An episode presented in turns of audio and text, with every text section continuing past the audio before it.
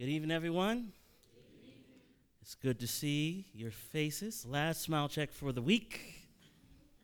Yes, smiling. Yes, praise God. Yes, I see you. Good to see your face. Hey, I missed you a couple days there. Smiling. I happy to see all y'all. Don't think I don't lo- just love her. I love everyone. it's good to see you. Good, good, good. Praise God. Uh, before we begin our study this evening, of course, we're going to seek the Lord in prayer. And before we do that, I do want to encourage you to continue to come out and study. Uh, just because we're ending this formal session of talks doesn't mean now everybody just goes back and just do what you've been doing. I, I promise you, if you do that, your spirituality will go away. The muscle that you've been exercising, you need to keep exercising it. So every Thursday when we have Bible study, come. Every Friday when we have Bible study, come. Whenever the church doors are open, you should make your way here for safety purposes. Whenever the church doors are open, God's people should be pressing together more and more. I, I imagine a day, and I don't think it's too far away from us, but I imagine a day when, like the church in the time of the early rain, the outpouring of the Spirit during the time of Pentecost, the Bible says that they broke bread daily. You know what daily means? You can't use the same word to describe a word. daily means every day. So every day, the brothers and sisters were getting together, and when it says they broke bread, that means they were eating together. They found time as a church family to break bread as often as they could together, to draw strength from the power of unity as a family. And I'm going to tell you the closer we come to the end of all things, the more we need to press together. It shouldn't just be a day we show up and that's it. No, my friends. In fact, I, I find that these meetings have been unique in their nature. I find that it was it was slight revival, slight evangelistic meeting. I don't know that if you found that yourself. A slight revival, slight evangelistic meeting, calling God's people to a point of consecration, and at the same time, those who did not know these truths coming to a higher understanding in regards to God's word. And so, in my mind, as I am, we're going to, the talk tonight is going to be the shortest that we've had. Oh, yeah. It's going to be short. And the reason why is because you have to finish the sermon. Did you hear what I said? You have to finish the sermon. So we're going to do our we're going to talk tonight. We're going to share and we're going to get as far as we can in our subject matter. And then I'm going to sit down and some of you are going to come and talk. So before we begin, let's have a word of prayer.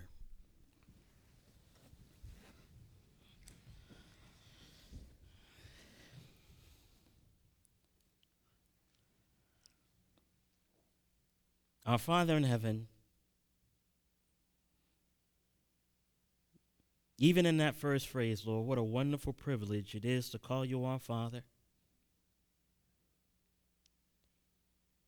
Lord, we are coming to the last of these sessions and these talks, and we have barely touched the surface of your word.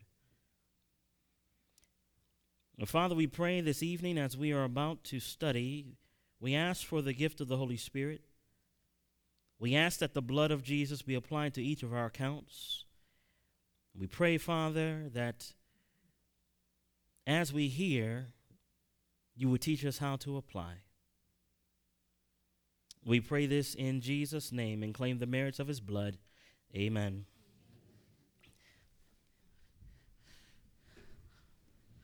Eden restored. The idea that Eden must be restored comes from the reality that Eden was lost. You remember, if you don't, if you don't mind, just going back with me to the book of Genesis to the very first chapter. I want to review things that you already know, but I want to make sure that you get the whole of the story tonight. In Genesis chapter 1, we find God creating man, and the Bible tells us in verse 26 God, who we would define as love, said, Let us make man in our, what's it say, my friends? In our image and after our likeness, and let them have dominion over the fish of the sea, and over the fowl of the air, and over the cattle, and over all the earth, and over every creeping thing that creepeth upon the earth. So God created man in his own image. In the image of God created he him, male and female created he them. Now remember, when God creates man in his image, he creates man reflecting his thoughts and feelings as well. In other words, love had dominion over everything. Love had rulership over everything. And when man violates their covenant relationship with the Most High, that love dominion no longer reigns. Everything changes. Now, I want you for a moment not to think about yourself, but think about the heart of God. How do you think God felt the day Adam and Eve took the fruit? What do you think he felt in his heart, in his feelings? What do you say? Pain. Sorrow. Yeah, the, these are all appropriate words to apply. Our Lord was in pain and he was in sorrow, and he knew at that moment, without question, the plan of salvation had to be implemented straight away. He knew it would be a hard thing. He knew it would not be pleasant for his children. But he knew that he could not leave mankind in the condition of perfection and still save them. Something in the nature of man changed that caused God to say, In order to save them, I must put them out of paradise. I must put them out of perfection. And I must let them understand the toil and pain and the possible consequence of sin. I want you to think about this for a moment. Some of you have had children, some of you have not. But if you have a child and the child is consistently and intentionally rebellious, do you keep giving that child ice cream? I've seen parents try to do this. They have a bad child and they say, Child, oh, oh, Betty, Betty, don't do that. They try to speak all nice and everything. I'll get you ice cream, Betty. Betty's like, okay, I'll be good. She gets the ice cream, and what does she do after that? She goes back and does the same thing again. It's pent up in the nature of man to rebel against God. So, what does God do? He puts man out in the garden. And what does he have to do? He has to till the ground. Before, he could just talk to the fruit. Fruit, come down. The tree, come, fruit in your hand. Before, man before man could go to the garden and he just go there and pick the fruit. Now you get in the garden. Anybody have a garden? There are weeds in that garden. I never seen so many types of bugs until I started planting the garden. Didn't even know those bugs existed. I put a potato in the ground, and I'll get all these weird looking slugs. Didn't know they existed. I had no idea they were there. You put an eggplant in the ground and boom, there's a new bug for that. And there's a bug, there's a bug for every plant. But this is a result of sin. And in God's mind, he could not leave man in the condition of perfection, for perfection would not work out what man needed to be worked out in his person. So God had to put him out. And some of us have to put our children out at some point. Because if we don't put them out, and you still coddle them and still, oh, Betty, oh, Susie, oh, Betty, oh, Susie. And then when they get out and when they finally leave your house, they are spoiled rotten. And you wonder and you pray and ask God, Father, please save my children. And my friends, He wants to. But if you weren't able to implement laws and rules in your own home, they will not listen to the laws of the police or anyone else. So sometimes perfection is not good for the corrupt nature of man. So God puts him out. Now we know the story. Man's in the garden, then there's Noah's ark, and then there's all this sin that begins to proliferate throughout the whole world. And then there comes a point when God Himself manifests Himself in flesh and He begins to walk amongst His own creation. And as He's walking amongst His creation, He's demonstrating this is what humanity's supposed to be like. This is how humanity is supposed to talk. This is how humanity is supposed to walk. This is how humanity is supposed to love. This is what true Christians would be like. So when you see Jesus, you see what you're supposed to be. Now, when I see Jesus and I see myself, I say, man, there's a long way to go. Huh?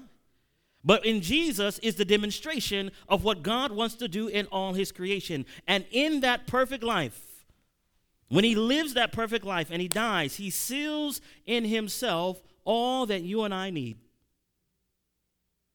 And my friends, he dies. And when he dies, the devil loses. Jesus raises from the dead, he goes to heaven, and as he's in heaven, his perfect life he now offers. Do you want to live holy? Here's my life. Do you want to be clean? Here's my life. He's not asking you to make a new life. He's not asking you to evolve. He's asking you to accept a gift. He's asking you to accept Himself. So I'm going through the plan of salvation in a very succinct manner. So, as he's asking you to accept himself, then every morning when you wake up, the, the role of the Christian is to die to self.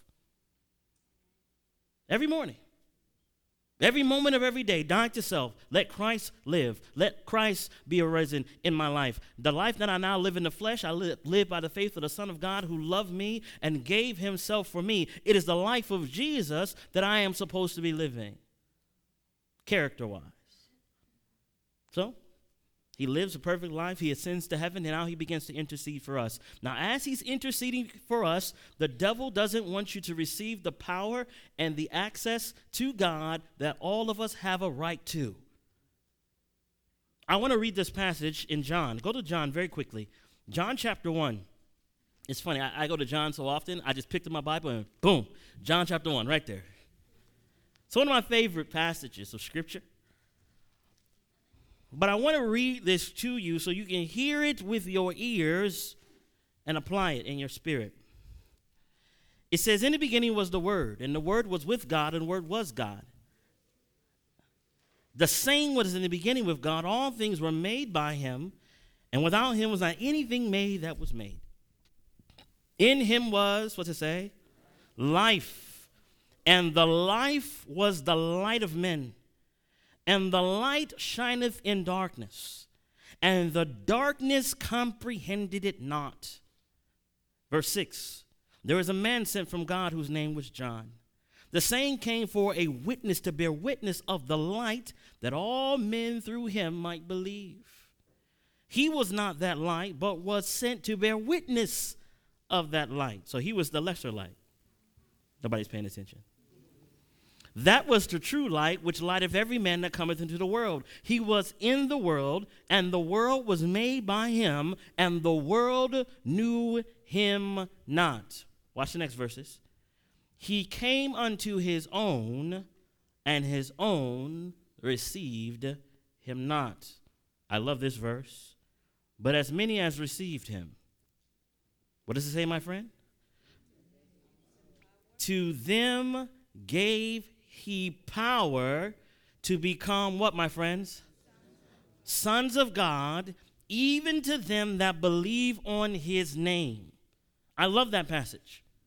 I'll read it one more time just so you can understand how much I love it. But as many as received him, who's the him? So when you receive Jesus, when you accept him as your Lord and Savior, that there is no one else that has a right to your worship, that has there is no one else that has a right to your praise. That there is no one else that you must obey above him. When you accept him as the Lord and Savior of your life, you receive him. Now you are his children. Y'all know what that means? Listen, I'll tell you a true story. It really happened. I was going through a, a financial issue, and I, I go through those sometimes. I was going through a financial issue. I was doing an evangelistic series in Florida. One night, I was in prayer talking to the Lord about a particular problem that I had. It was an $8,000 problem. I only spoke to the Lord about it. I spoke to no man. I uttered nothing out of my mouth. I only spoke to the Lord about my $8,000 problem, my Father in heaven. And when I was coming out of the meeting one night, someone yelled from the parking lot. I couldn't see who they were. And they said, Hey, Brother Waller, you need some money? First of all, I couldn't see who was yelling randomly from the parking lot. But then in my mind, I'm like, what kind of question is that? Of course. so I'm, I'm walking the parking lot. The guy yells out, and I'm looking for him. I can't see him. And then he's like, over here, over here. And so he and his wife were there in the parking lot. And I walked over to them. You need some money? I was like, well, brother, you know, of course. I mean, we're ministry. We always need money. He was like, all right. I won't be here tomorrow night, but I'll be here on the next night. And when I come the next night, I'm going to have something for you. He comes the next night. He puts something in my hand. Do you know how much he put in my hand? He gave me $8,000. The, the reason why I gave you that story, because I want you to begin to understand something. We are sons and daughters of who? Tell me, what does the Father own? Everything. He owns the hills where the cattle are and the cattle. Huh? So we are sons and daughters of the Most High God. As you walk lockstep with Him, everything that you need, He will provide exactly when you need it. I speak in regards to finances for the sake of your humanity. But there's something greater than finances, amen. You see, as sons and daughters of the Most High, you know when Jesus is on the mount and he's feeding the 5,000 and he's there, breaks the bread and he breaks, breaks the fish and the, the fish just keep coming and the bread just keeps coming. As he's doing that, in a physical sense, you're saying, man, that's a miracle. He did that for humanity so you can get a glimpse of what he can do spiritually for you. There is no limit to the spiritual access that you and I have as children of the Most High. There is no limit to that. The Father would love to bestow all that He can. There's a quotation I love very dearly. Uh, it's from the seventh volume of the Testimonies, page 17. It says, Nothing is apparently more helpless, yet really more invincible. What's the word invincible mean? It cannot be conquered. Nothing is apparently more helpless. That means it looks weak, yet, yet really is more invincible than the soul that feels its nothingness. What is nothingness? It's nothing. It's, there, there, there, is, there is nothing to take glory in. There's no, oh, I'm a good person. There's no, I was been a member of the church for this long. It's no, I eat this much. Or no the soul that feels its nothingness, God will send every angel in heaven to the aid of such a one rather than allow him or her to be overcome. Do you understand what that means? That means no weapon formed against you. That means no temptation the devil comes up with. That means as I walk lock and step with the Most High God, whatever the devil thinks he can do, he has to go through a retinue of angels to get at me. Are you hearing what I'm saying? And if the Most High, the Most High, if Jesus Christ the righteous, feels that, Andre, it's good for you to go through this temptation, I'm going to bear it. Amen? because he's going to be right with me in the midst of it all. And sometimes, as children of the Most High, we forget this.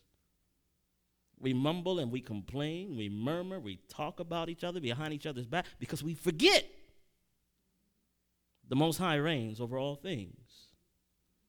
So I say this to you because at the beginning, God made man in his own image. He crowned him with glory and honor. He gave him dominion over all things that were created. But he could not trust man with that dominion when he no longer possessed the character. I'll say it again. He could not give man the right to rule all the earth, all of creation, because he no longer possessed the character that will take care of the planet the way it's supposed to be taken care of. So his whole plan from the jump, from the beginning, let's restore man back to what he was supposed to be so I can crown him with glory and honor and give him rulership once again. You see, my friends, go with me to the book of Revelation. I want to show you something. Book of Revelation, I want you to see chapter 3. I want you to look at the church of Laodicea. I want you to hear what is said in regards to this body.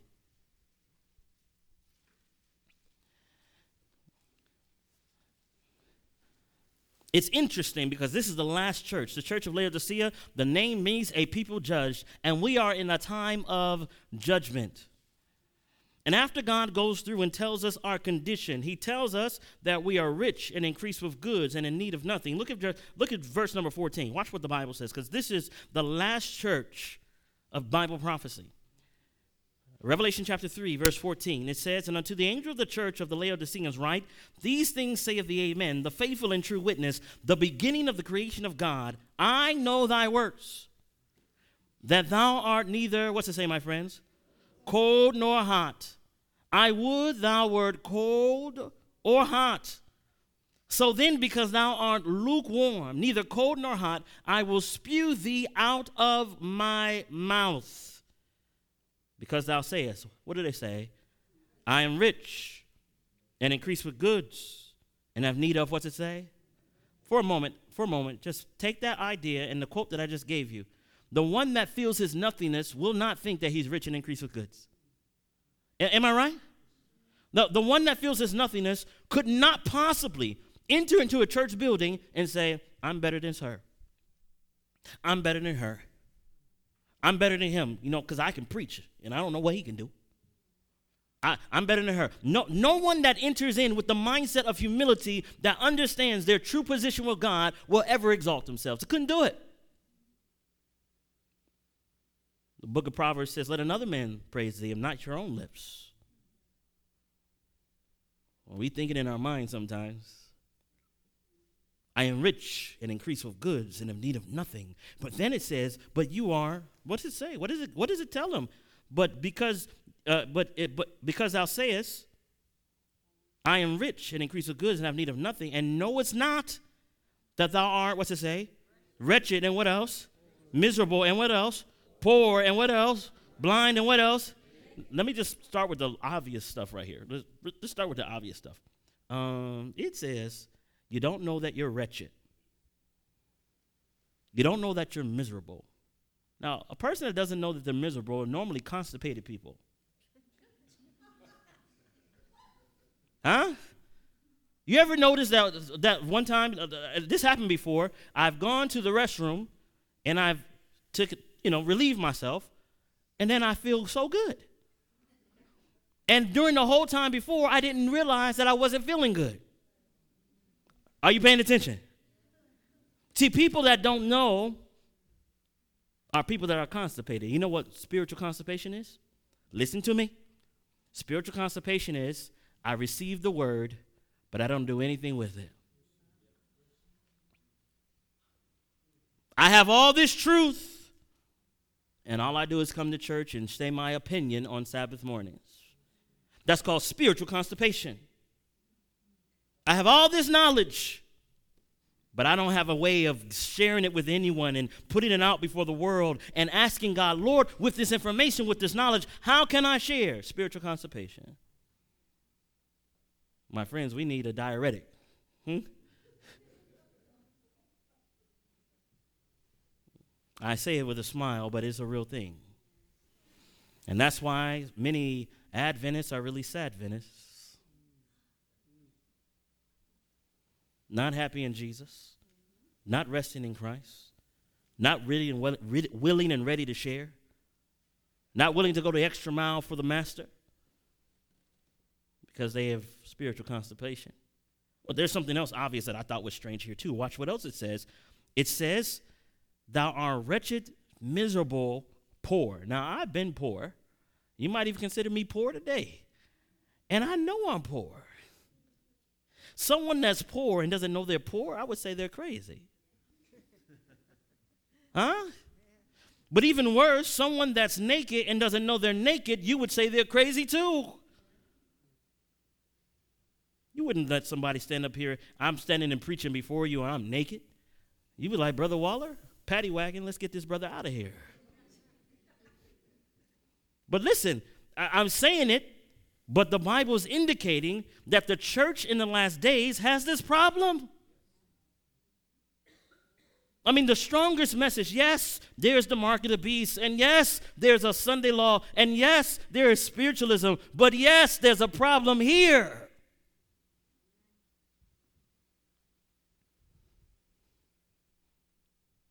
Not vitally connected with the Most High.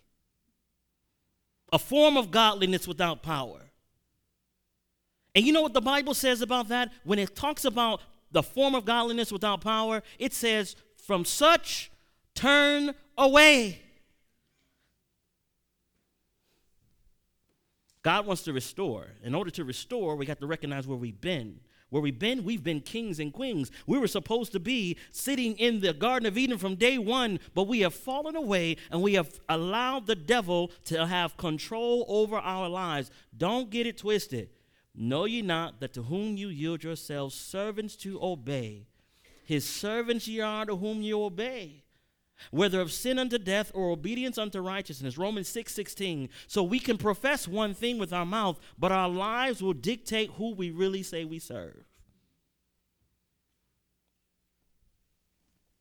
So, this is the condition of the church. Because thou sayest, I am rich and increase with goods and have need of nothing, and knowest not that thou art wretched and miserable and poor and blind and naked. Now there is counsel. I counsel thee to buy of me gold tried in the fire. We talked about this one one of the nights. That gold tried in the fire is character. That fire is trials. As we are faithful in our trials, our characters are refined. Then it says that thou mayest be rich and white raiment that thou mayest be clothed. That white raiment is the righteousness of Christ. And that the shame of thy nakedness do not appear, and anoint thine eyes with, what's it say? Eye salve, that thou mayest see. As many as I love, I rebuke and chasten. Be zealous, it says. Therefore, and what's the last part? Repent. What does it mean, be zealous and repent? Make haste, my friends. Do not delay. If you see that you're walking outside of God's counsel, make haste on your knees. Confess your sins to the Most High. Leave them before the Most High. And He will purify your heart and your mind and your soul. And there's a part here, this is the part where I wanted to get to, and I want you to pay attention to what it says. Here is a solution as well. Behold, he says, I stand at the door, and what does he do, my friends? Knock. If any man hear my voice and open the door, I will come into him and will sup with him and he with me. This is his desire. And then it says this To him that overcometh, will I grant to sit with me. Where, my friends? That, do you see that? If you're going to sit in a throne, that means you are co ruling Nobody heard what that just said. To him that overcometh will I grant to sit with me in my throne. Can you imagine that? Sitting with Jesus in his throne. I don't know how big that throne is because I plan to overcome. I think you plan to overcome, right? Everybody plan to overcome? This must be a big throne. Of course, it's symbolic, indicating he's sharing his rulership. But I can't wait, my friends, when we get to heaven. I'm, I'm going to challenge you. When we get there, there's a special meeting place I would like to see you. Okay? There's a special place. Don't forget, I know we're going to go through a lot. there's going to be trials and tribulations. There's going to be the seven last plagues. All that's coming. But don't forget what I'm going to tell you right now. I'm going to be at the feet of Jesus. I would like you to meet me there at his feet. And listen, it's going to be interesting because I don't know who's going to be closer. But I know we're all going to be gracious. We're going to meet at the feet of Jesus. No more tears. No more sorrows. No more pain. No more suffering. No more sickness. All those tears will be wiped away, and we're all going to be sitting there singing and praising the Most High. I would always say, they would say, hey, you know, when I get to heaven, I want to do this and that. Listen, if I can just be at the gate. I don't have to go, listen, if I'm just like in, the, I don't have to go further. I'm just happy to be there. You ain't got to give me anything special. I'm just happy to be there. This stuff done. But in order to be there, we have to follow the plan. There's trouble coming. We've talked about it. I don't want to keep talking about it. We talked about it. It's coming. There's a test coming to all of us. The mark of the beast is going to be passed. I showed the video this morning that was 10 minutes long, didn't even finish the rest of the video, and it was just showing one after the other. We need to pass a law. We need to shut the day down. We need to do this. We need to do that. Um, Ford Motor Company doing a video on Sunday sacredness on, about a about a truck. And I'm in my mind, I'm saying, we I see this. It's happening. It's not a theory. Pope calls for all world leaders to meet him at the Vatican in May 2020. Let's all get together to talk about how to implement the Laudato Si'. Let's all get together. Why is he calling everyone together? Because all the world is going to come together. They're coalescing for the last great conflict. And many people that gather, they're being honest. They have every honest intention to bring the world the way it's supposed to be, but it won't be the way they think it should be because they violate God's law. And we're going to be the only stubborn ones, my friends. We're the only stubborn ones. No, what, what does the Bible say? That, that should be your question every day. What does the Bible say? Somebody put some food in front of you. What does the Bible say about that food? Nope, doesn't play us. Nope, can't do that. Uh, somebody put some entertainment in front of you. What does the Bible say about that type of entertainment? Nope, can't do that. What does the Bible say about this? Praise the Lord. The Bible agrees. Hallelujah. This is our litmus. This is the standard. Now, listen, over the next few weeks, as we come to the Bible studies on Thursday night, I'm not just going to sit here and preach. That's not what we're going to do. Do you know what we're going to start doing? We're going to start downloading. Y'all know what I mean? Some of y'all be like, oh, but I'm too old to memorize, Brother Waller. No, you're not. The Word of God can be hidden in this mind, and the Holy Spirit will bring it back to you. I'll, I'll, tell you so many times I've memorized Scripture, or I'll be out in the garden and going over a, or, or working in the garden, or mowing the lawn or something, and the verse will be going in my mind. And as it's going in my mind, in the moment that I'm out there doing God's work, it'll be like, bing. I'm like, oh, that's what that means. Then I'll put everything down, go back inside, make sure I write it down somewhere. Or I'll be sleeping I'll be sleeping. I'll dream about Bible texts. You may have had that before. I'll be dreaming and sleeping about a text, and I'll wake up and like, that's what righteousness by faith is. Thy word have I hid in mine heart, that I might not what? Now tell me, if you don't hide it, how are you going to resist sin? You can't. If you're going to resist sin, the word of God must be hid in your heart. You must memorize it, my sister. You must memorize it, my brother, my little brother. The word of God must be part of you. You know, those Waldensian children, before they were the age of 12 years old, had memorized the whole New Testament. They didn't have any other distractions. They knew from the early ages that when they would go and do missionary work, their life would be possibly taken. And they said, I must hide the word in my heart. Now, what I love about the Waldensians, too, they didn't just give pastors churches. In order for you to be a pastor amongst the Waldensians, you know what you had to do? You had to take the word of God. Of course, they sewed it inside their, their, their, their coat pocket, right? But then they went out into the heart of Rome and they would do missionary work. And the spirit of prophecy says wherever they went, churches were raised up. And then when they would survive that, then you get a church.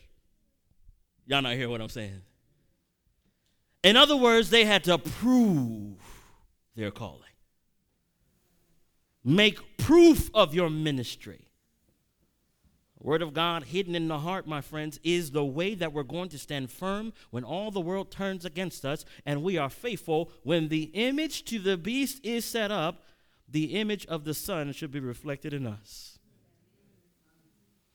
When that image is restored in man, I promise you, Jesus will not take his time to come get us. He's going to come post haste He's coming with his sickle in his hand to gather the precious harvest that has matured, that is ready to be taken to the heavenly garners. My friends, my challenge to you today is if Eden is going to be restored, you must remember what is being restored to the image of God in man. That is the plan. So that so think about it now. Somebody somebody's going to come and try to trick you when we're done. They're going to tell you, oh, they talk to you about health? That means you're being legalistic because you're trying to eat your way to heaven. Stop it. That's foolishness. Nobody said a thing like that. What we're telling you is your body is a temple. And therefore, you only put holy things in the. Therefore, I can now restore. I can be built back up to what God would have me to be. But trust me when I tell you, the food of this day will never equal the food of Eden. There's no such thing as holy flesh. That's not what we're talking about. But what we're saying is we are in cooperation. Think about it for a moment. Daniel is in Babylon, and he asks the king for food. Give us pulse to eat and water to drink for 10 days. At the end of 10 days, please give us a test. My friends, I want to tell you something right now. There is no scientific proof or evidence that in 10 days you're going to look that much better than your friends. What happened was because they were faithful, God blessed their faithfulness. So every time they ate that fruit, God put something special in it. Huh? Every time they were faithful, God said, Let me do something extra with that vegetable right there. Boom, boom. Huh? Let me give that some extra enzyme right there. Let me give that some extra flavor. God saw their faithfulness and said, I will bless their faithfulness, not because there's something in the fruit, because there's something in being reliant upon Him. Does that make sense, my friends? So don't let somebody come and tell you that's legalism to eat right. That's legalism because you're going to church on the on the fourth day. Wait a second. Are you supposed to be disobedient in order to get to heaven? Does that make sense? Let me let me make it very plain. Legalism is man's attempt to save himself. Offering his fruit as evidence for his entry into heaven. And I believe everyone here has found Jesus and you know that when you present anything, you present Jesus, the perfect one. Is that right? I hope you don't go to heaven and say, Father, today I was so good. I went to church and I was faithful all day long. And I was kind, even when the pastor was weird. I hope that's not your prayer. I hope your prayer is very simple. There's nothing good in me. Father, please save me from myself. Any moment without you, I'm lost. I can't breathe without you, Lord. People get on my nerves if you're not there. huh? I'm talking about these honest, open conversations where, where there's nothing hidden from God, where there is no exaltation of self, where you acknowledge that the Most High, Jesus Himself, Jesus Christ Himself, is your only means in.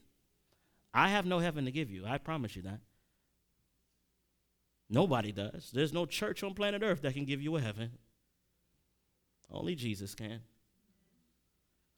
You see, this, this restoration that God desires to have for his children, this restoration begins today. Every choice you make, every time you get up, that first angel says, Fear God, give glory to him. Why? For the hour of his judgment is come, and worship him who made heaven and earth, the seas, and the fountains of water. So now, when you get up in the morning and you do that 30 minute exercise that my brother talked about last night, you're praising God the whole way. Because you know, in that 30 minutes, something special is supposed to happen in the body where it reduces the, uh, what does it reduce, my brother? 30 minutes? Uh, reduce stress? Diabetes by 50%? Cancer. So I'm walking, as you walk, you understand that this is a gift. Praise God. Hallelujah. Hallelujah. Every walk is a praise to the Most High.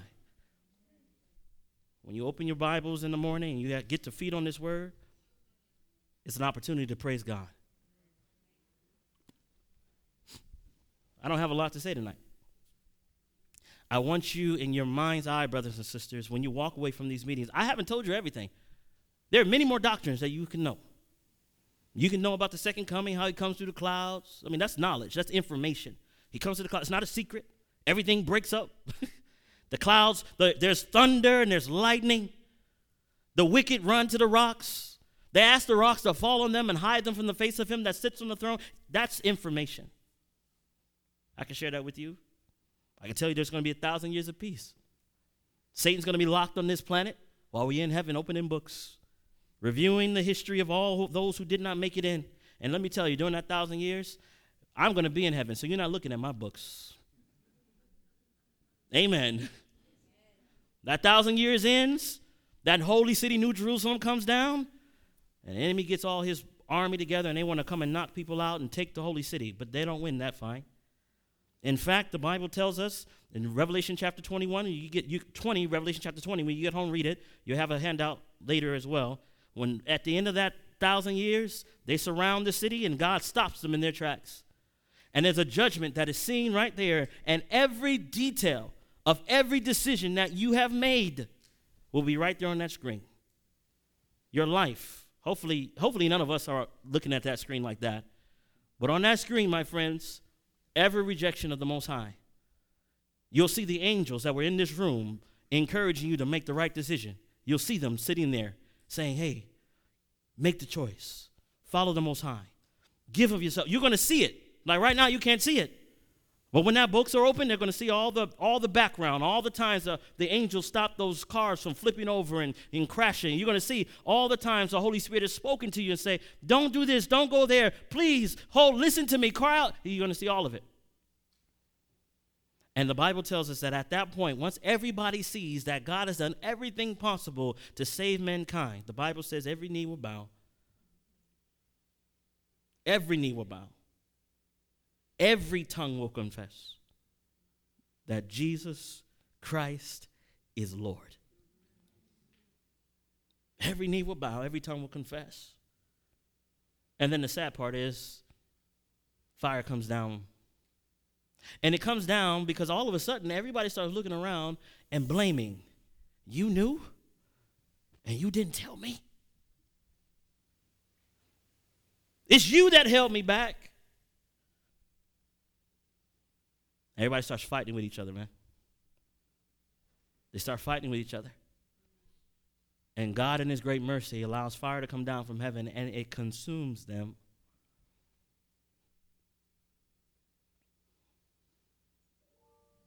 I was thinking,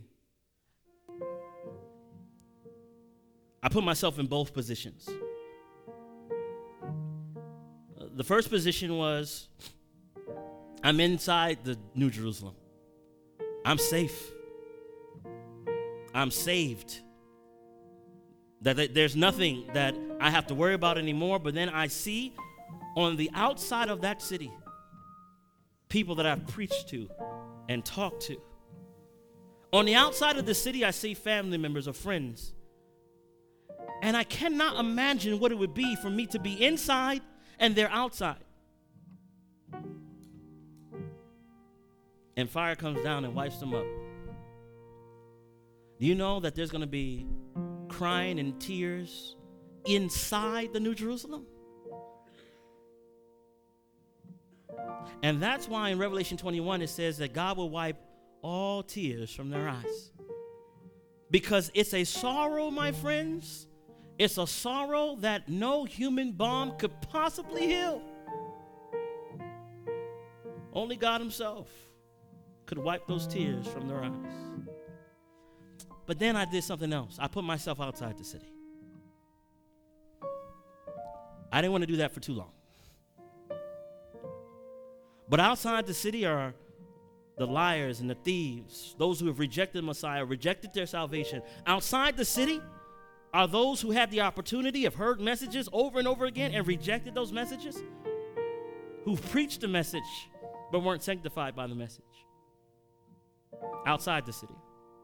And I thought to myself, as I imagined myself outside that city,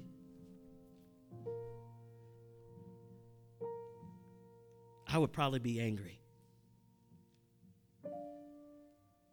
I would be angry. I'd be angry at me. I'd be angry at everybody around me. I'll be upset. And I'm looking at, at the story where they are surrounding the city to take the city. They, they would have had opportunity over and over and over again. And then all my life flashed before my eyes. Have you seen your dirt recently? Have, have you thought of what God has saved you from recently? All of that would be there with the subtext. Gabriel tried here, Andre. I sent this preacher here, Andre. I sent this messenger here, Andre. Your Bible was sitting there. In the morning, I would shake you in the morning, Andre. Let's have worship. Man, I need a little bit more sleep. I don't like that story. While we have opportunity, where it does not have to be forced from us, I think we should bow to the Most High. What do you say? I think while we have opportunity, while there's still time, while the truth has been presented, I say give Jesus all your heart. Don't hesitate. Don't wait for a better day or better time. There is no better day and there is no better time except for right now. Today, if you hear his voice, harden not your heart. Today is your day to make that decision 100% for him. Eden will be restored, all things will be made new. But the greatest restoration that God desires is the restoration of his children to sit on the throne. Every head is bowed, every eye is closed.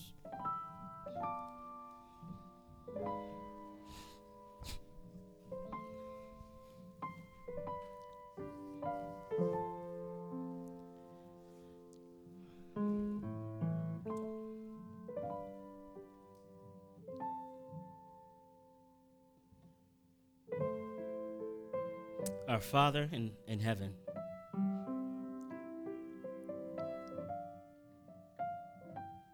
we don't want to play around with our Christianity.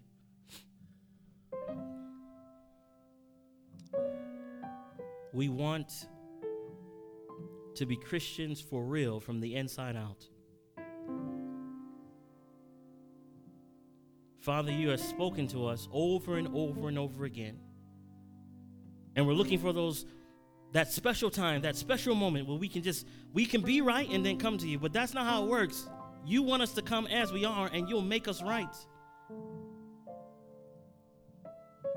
So Father, I ask right now as I begin to ask for decisions that you would rest your Holy Spirit upon each heart and mind. Tonight, my friends, there is somebody in this room, and I don't know who you are, but there's someone in this room who has not given themselves 100% to God. And tonight, you've heard God speak to your heart, and you know that He is calling you. And tonight, you want to make that decision to go 100% with Him, all the way, 100% commitment, all the way with Jesus, all the way to the watery grave. If that's you tonight, I just want you to raise your hand immediately. Don't hesitate. Don't hesitate. Amen. Amen. Father in heaven, you see the hands, the raised hearts.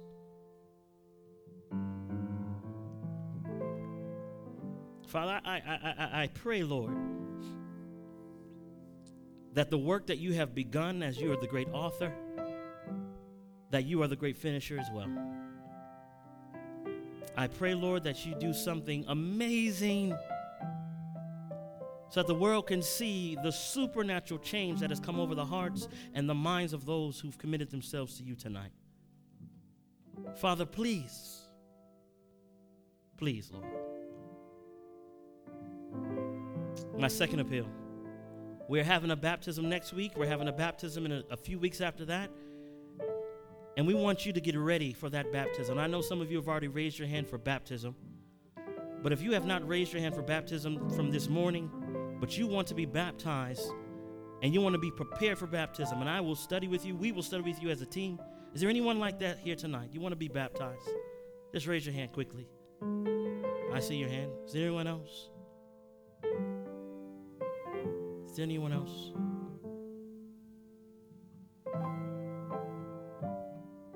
Just raise your hand where you are.